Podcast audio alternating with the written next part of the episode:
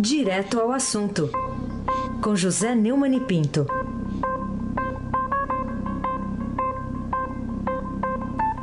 Neumani, bom dia. Bom dia, Heisen Abac, o craque. Bom dia, Carolina Ercolim, tintim por tintim. Dia. Bom dia, Almirante Nelson e o seu pedalinho. Bom dia, Moacir Biasi. Bom dia, Diego Henrique de Carvalho. Bom dia, Clã Bonfim, Emanuel Alice Isadora. Bom dia, ouvinte, o melhor ouvinte, da Rádio Eldorado 107,3 FM. Raíssa Abac, o craque. Neumann, para começar, o que você diz da comemoração da ditadura do Nicolás Maduro por não haver entrado no território venezuelano ajuda humanitária ao povo lá faminto, né, sofrido e humilhado? Primeiro, o Maduro recebeu a bala, seja através de suas forças policiais, das Forças Armadas e dos seus milicianos, os milicianos particulares é, daquela guarda bolivariana, né? É, e, e, isso já é uma mostra de que o o nosso regime bolivariano venezuelano é inimigo do seu povo. O povo venezuelano é um povo é, que está é, sofrendo muito, está sendo é, castigado por uma crise é, econômica que chega ao ponto da crise humanitária. Quem viu uma foto de uma senhora lembrando aqueles é, de Biafra, né? sabe do que eu estou falando, e ao mesmo tempo quem se lembra uh, dele lá em Istambul comendo uma carne caríssima, preso de ouro, sabe o desprezo que ele tem pelo seu povo. Eu só lamento é que isso seja interpretado de uma forma comum, banal, como se fosse uma coisa normal. Não é. Vamos ouvir o que ele disse, por exemplo, a respeito do Brasil, em que ele é, aceitou os mantimentos e medicamentos brasileiros desde que pudesse pagar por eles, como se ele estivesse nadando em dinheiro. Vamos ouvir, Almirante? Le diga a Donald Trump, saca tus manos de Venezuela, Donald Trump. Donald Trump, Yankee, go home, Donald Trump. Desde el estado de Roraima, desde Boa Vista. Bom, ele não falou especificamente do Brasil, falou do Donald Trump. De qualquer maneira, ouvimos o seu, o seu fanfarrão, né? Maduro falando. Carolina Ercolim, tintim por tintim. Bom, Neumani, é, e o que, que, você acha que justifica a declaração lá do ex-chanceler brasileiro, Celso Amorim, que está atualmente numa missão lá em Genebra, em que critica a posição do governo brasileiro, a que serve e a postura antidemocrática da oposição venezuelana, e defende ainda as fantasias ensandecidas de Nicolás Maduro? Celso Amorim é cúmplice de uma política de apoio e até financiamento. Financiamento que não foi pago, de um calote que a Venezuela deu no Brasil com dinheiro, dinheiro inclusive que é, produziu propina no Odebrecht. Ele foi ministro da Defesa da Dilma e foi ministro das Relações Exteriores do Lula. Conheci-o como ministro das Relações Exteriores do Itamar Franco e nunca conheci antes, como eu disse no meu vídeo no YouTube, que está tá bombando, é, um funcionário, um servidor público tão bajulador, tão puxa-saco como ele na vida. Agora ele deu entrevista para o nosso companheiro aí, o Jamil Chad, que trabalhou aqui no Estado há muitos anos e agora está na UOL, dizendo que a oposição venezuelana é antidemocrática defendendo as fantasias ensandecidas, porque ele disse que o Brasil pode ser a próxima vítima, como se houvesse a possibilidade dos marines americanos atacarem uh, a Venezuela, entrando como uh, ajuda, né, como mantimento. Ou seja, eh, ele que acredita conversar eh, com o Hugo Chávez através de um passarinho, então ele pode acreditar que o marine se transforma em leite em pó ou em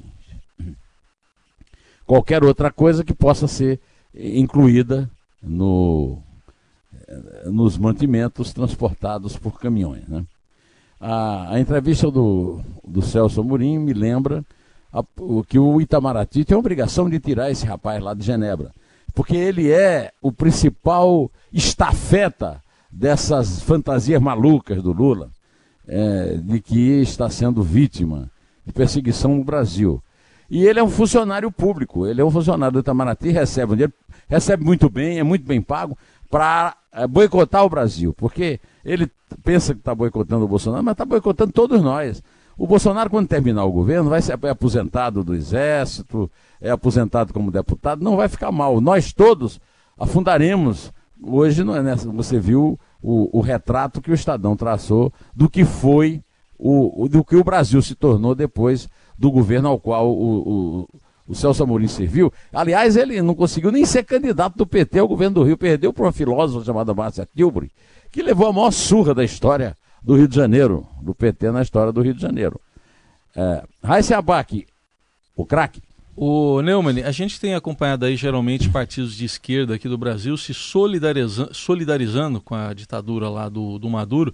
Vou até fazer uma ressalva. Semana passada eu vi uma entrevista do senador Randolfo Rodrigues lá para a Globo News e ele é uma posição bem diferente aí do PT em relação ao governo Maduro, viu, Neumann? É, mostrando aí, enfim, que tem que resolver o problema do povo venezuelano. Mas por que que geralmente a gente vê esses partidos de esquerda aqui do Brasil se solidarizando com o Maduro? Porque são todos cúmplices, porque estão todos é, no mesmo saco. Todos pertencem às. É, divulgam as mesmas fantasias. É, todos participam do mesmo sonho bolivariano, socialista, sei lá o quê. É, nós, é, por exemplo, o Roberto Requião levou uma surra lá no Paraná, é, foi julgado na eleição para senador por todos os seus governos, por tudo que ele fez antes, né, como senador, como governador, e agora fica é, criticando o Brasil pela ajuda humanitária. O, o Cristóvão Buarque fez uma brincadeira sem graça, perdeu também a eleição lá em Brasília, né? E fez um, um, uma, brincadeira sem graça a respeito se o Lula convencesse o Maduro a, a renunciar, ganha, ganharia bem, muito destaque para aquele, para aquele projeto de. de, de é, prêmio Nobel, dá para imaginar. E aí disse que, ah, mas a, a, nem o Lula toparia isso, nem o Maduro. Quer dizer, é, a esquerda brincando com coisa grave que é a fome, que é a miséria. Como eu falei antes aqui na resposta para a Carolina, é, da, aquela senhora parecendo uma pessoa de Biafra, né? É, é o maior exemplo, é um retrato é, da situação grave que está lá para estar tá a cara dançando salso ou fazendo esse tipo de brincadeira. É, Carolina Ercolim, tintim por tintim. E até que ponto, Neumani, a declaração dura do Itamaraty sobre a reação do governo venezuelano à entrega da ajuda humanitária fere a soberania nacional do país vizinho? Não, não fere a soberania nacional em nada. O Brasil até agora se comportou de forma muito é, calma, tranquila, decente. O Brasil não, não um, nenhum cidadão brasileiro é, cruzou a fronteira da Venezuela, o Brasil é, ficou lá na posição para entregar os seus mantimentos. Houve quem gozasse a caminhonetinha brasileira que levava mantimentos. Eu não gozaria, né? eu também fiquei até, eu fiquei meio chocado, mas não gozaria porque a pessoa que recebe aqueles mantimentos precisa deles e a, a, a intenção foi a melhor possível. Então, é, acho que o Itamaraty fez a coisa certa, o Brasil tem uma posição a respeito e o Maduro se comportou muito mal e merece a reprimenda. Raíssen Abac, o craque. Bom, vamos continuar acompanhando a crise lá na Venezuela, certamente vai ser motivo para outros comentários. A gente vai ter outros assuntos aqui, Neumann, a partir de agora. Um deles aqui é o seguinte: o... queria sua opinião sobre um projeto do deputado Campos Machado, do PTB aqui de São Paulo, há tanto tempo aí na Assembleia Legislativa, ele quer proibir lives de deputados e isso levou a Janaína Pascoal a pedir aos apoiadores dela que não façam manifestações à frente da Assembleia de São Paulo. Esse projeto é censura. É, o Campos Machado, um velho político, acostumado a, a muitas é, alianças e conexões, né? é, inclusive vemos agora uma aliança contra a Janaína, que seria realmente a presidente ideal lá da Assembleia, entre o PT e o PSDB, que é um, uma coisa que demonstra que as pessoas que não votaram no Alckmin para presidente sabiam que o Alckmin é uma espécie de continuação do PT, porque é, é um compromisso com a política velha, né? E o, a coluna do Estadão publicou essa notícia da proibição da, da tentativa de proibir a live ontem, e o BR-18 hoje publicou um, um, apelo que a Janaína Pascoal fez no seu é, Twitter, né, para que os manifestantes não fossem para frente da Assembleia para não darem é, motivo é, para esse tipo de. para qualquer tipo de repressão ou de tentativa de calar os deputados estaduais. É uma vergonha isso aí tudo. O Campos Machado podia pelo menos ficar recolhido em casa em vez de ficar tendo ideias imbecis como essa. É, Carolina Ercolim, tintim por tintim. Bom, falando de um congressista que usa bastante as redes sociais, o Major Olímpio, queria saber qual que é a sua posição sobre o projeto do senador de extinguir o fundo de financiamento de campanha e quais seriam né, as suas chances de vitória nesse Congresso Nacional, aí, nessa configuração do Congresso? Eu me surpreendi muito com a posição do Major Olímpio, mas eu acho que a posição do Major Olímpio, do PSL de São Paulo, é, é a melhor resposta que o PSL pode dar para duas questões fundamentais. Né? A primeira questão é, o, aliás, a respeito do, dessa questão dos, dos laranjas, aos quais é, o Emanuel e o, e o Issa, né? Trataram aí pouco antes de. E está tá também no Estadão Notícia tem um comentário meu a respeito da da. Eu fiz um comentário no Estadão Notícias sobre esse negócio de omissões premiadas, não tinha nada a ver, mas o, o Estadão Notícia foi, falou um pouco sobre isso. É, eu acho que são duas coisas. Em primeiro lugar, é um absurdo que se, qualquer partido use laranja. Agora, em segundo lugar, é preciso é, concluir que a causa fundamental disso são os dois fundos, o fundo partidário e o fundo de financiamento de campanha. Então, eu espero que o, o, o Major Olímpio tenha sucesso na missão dele, apoio a missão dele e, e até sugiro, certo, é, humildemente, na minha posição aqui de comentarista, na minha posição de eleitor, na minha posição de cidadão, que ele inclua também o fundo partidário. Não há o menor sentido é, para a gente ficar financiando o partido, o funcionamento dos partidos, é, cada partido que é, e consiga a sua o, o seu financiamento de moto próprio. É, as pessoas que é, acreditam no partido financiam. Agora, financiamento público para partido é uma. É, e, e, pior ainda para a campanha, porque as campanhas no Brasil são milionárias. Não eram. Não eram antes. Agora são, é, porque foram corrompidas. O que houve foi uma corrupção, uma, uma transformação é, da campanha política num negócio bilionário, os partidos, o, o, o Emanuel inclusive citou esse caso, quer dizer, é, é o domínio, é o controle dos chefões partidários sobre o dinheiro público, é, o dinheiro é meu, o dinheiro é seu, isso não quer dizer é, que eu, eu seja obrigado a ficar financiando ou o candidato em que eu vou votar, ou o candidato é, em quem nem eu vou votar, ou que eu quero, inclusive, que seja derrotado. Isso é o fim da picada. Eu espero que o Major Olímpio tenha toda a, todo o sucesso e que também estenda isso para o fundo partidário. Aysen Abac, o craque. Tudo bem, vai ter, ele vai convencer lá, tentar convencer os nobres pares, né? Vamos esperar. Mas ontem, uma triste data, né, mano? Um mês da tragédia da Vale lá, rompimento da barragem do córrego do Feijão em Brumadinho. A que conclusões chega hoje, um mês depois? É terrível isso que aconteceu. Ah, até hoje saiu um artigo muito bom, muito bom, um artigo poético, um artigo é, se referindo a, ao Fernando Pessoa, citando, inclusive verso do Fernando Pessoa, do Fernando Gabeira, jará dele, lá em Portugal, que elogiou o fato de pelo menos o Bolsonaro ter proibido, né? Uma, uma, posição que nunca nenhum, uma postura que nunca nenhum governo anterior tomou, inclusive a Dilma, quando aconteceu o, o desastre lá em Mariana.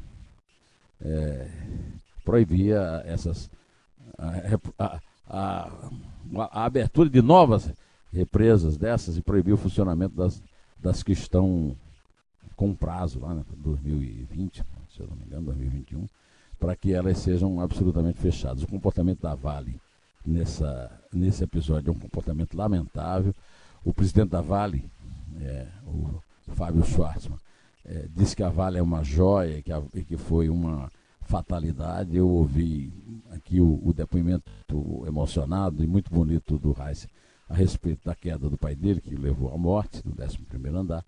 E é isso mesmo, o uso da fatalidade. É, é uma forma cretina, canalha, é, de é, tentar fugir à responsabilidade para não ter nenhum prejuízo. Isso é um absurdo. É, eu continuo, hoje, está completando um mês, 177 mortes, não é isso? É, né? Por enquanto, porque agora, cada dia rareando mais as informações, mas é Rareando isso, né? mais as informações porque eu vi a matéria do, dos meninos lá do Estadão que estão lá, né? A respeito de um mês de Brumadinho, né? A, a, a lama vai empurrando para mais longe, então fica mais difícil. Além do mais, é uma lama seca, que é difícil de pesquisar e achar o corpo. De qualquer maneira, a gente pode considerar, não dá outro jeito, que são mais de 300 mortes, é um crime contra a humanidade. É um absurdo isso que aconteceu lá e um absurdo ficar com essa conversa mole de fatalidade. Eu continuo eh, aí concordando com o, o é, Ferreira Pinto, né, o Marcelo Ferreira Pinto, que numa entrevista para mim no meu blog é, disse que a, melhor, a única solução para isso seria o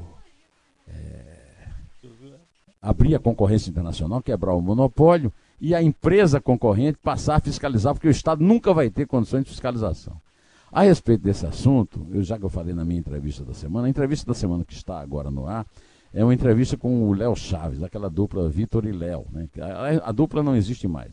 Ele e o irmão dele, Vitor, chegaram até a bater o Roberto Carlos em primeiro lugar na, na, na parada de sucesso. E o Léo tem uma visão, é muito bonita a entrevista, viu, Carolina? Porque o Léo tem uma visão muito poética. É uma região que ele conheceu muito de perto. Ele passava nessa região, indo de casa para a escola, indo para passar férias em Belo Horizonte, e ele faz uma descrição poética e ao mesmo tempo dolorida e profunda da irresponsabilidade com que se trata o ser humano no Brasil e agora em particular em Minas. Mas não é só em Minas, não. É, a Carolina Ercolim vai abordar um outro assunto agora, que é tão grave quanto, apesar de ter um número de vítimas menor. Carolina, é. por favor. Aliás, eu vou até já colocar aqui a fala do presidente do Flamengo, Rodolfo Landim, que também mencionou essa palavra fatalidade sobre a morte dos garotos do Flamengo. Primeiro, se nós tínhamos conhecimento disso ou não. A resposta é não. E, e, na verdade, ao longo do tempo foram faladas em 31 multas, aí saíram várias vezes esse número, é um número cabalístico aí que foi falado na imprensa por diversas vezes. A gente conseguiu identificar aqui 23 multas, não conseguimos identificar 38. Então, sim, é, é, qual o, o, risco que aquele tipo de atividade ali é, oferece no campo de futebol? Eu diria que é nenhum. Agora, eu não tenho dúvida alguma de que isso foi uma fatalidade. Zero de dúvida de que isso foi uma fatalidade. Infelizmente, aconteceu. Esse senhor pertence a um grupo, aliás, ele foi depois da. passou para a oposição, mas ele pertence a um grupo que tomou conta do Flamengo e a, a, acertou a, as finanças do Flamengo, mas age com a frieza dos financistas. É, e ele, primeiro, já se passaram muitos dias até ele falar. Ele vem, fala, não se expõe a perguntas é, e fala esse tipo de estupidez. Olha, disseram que era 38 votos, mas foram só 23. Mas o que, que é isso? Mas, mas, há a possibilidade de você levar em, em conta a palavra de um, um, executivo que diz uma enormidade de besteira dessa? 23 multas que não foram pagas. Uh, aliás, não é, é 23 multas que não foram pagas. E, e, e mais e não falou, quer dizer, o fechamento pelos bombeiros, pela prefeitura que ninguém ligou, o tratamento que o Flamengo está dando às famílias, ele não quer falar em números. É, essa, essa entrevista ainda tem essa horrível é, conclusão sobre a fatalidade a respeito da qual o Heisen, como vítima desse tipo de coisa, descreveu muito melhor do que eu poderia descrever. Eu apenas, para quem não ouviu, é, resumiria que o Heisen conta que é assim. Primeiro discutem, é, primeiro a comoção. Ah, o mundo inteiro chora, o Papa reza missa tal. Depois, aí vem assim, ah, nós vamos pagar isso, vamos pagar aquilo, vamos enrolando, vamos enrolando. Assim foi com Mariana. Mariana nunca pagou, a, a Samarco, que é a dona de Mariana, nunca pagou um centavo de multa, assim como o Flamengo e, e, nunca cumpriu nada do que foi acertado. Ah, é uma fatalidade. E aí, como diz muito bem o Heisen, os, ah, os parentes, os entes queridos das vítimas, passam a ter um, a sofrer a segunda morte de sua vítima, do seu parente, do seu ente querido. É o, olha, é, é, é um desastre imaginar que no Brasil o Brasil está numa situação deplorável, deplorável os acontecimentos de Brumadinho, do Flamengo, como aquele incêndio no, no, no, no Museu Nacional. Só dá vontade de chorar, viu, Carolina? Mas já que não, não temos, o ouvinte não está aqui querendo que a gente chore, vamos contar. Vamos lá. É três? É dois. É um em pé.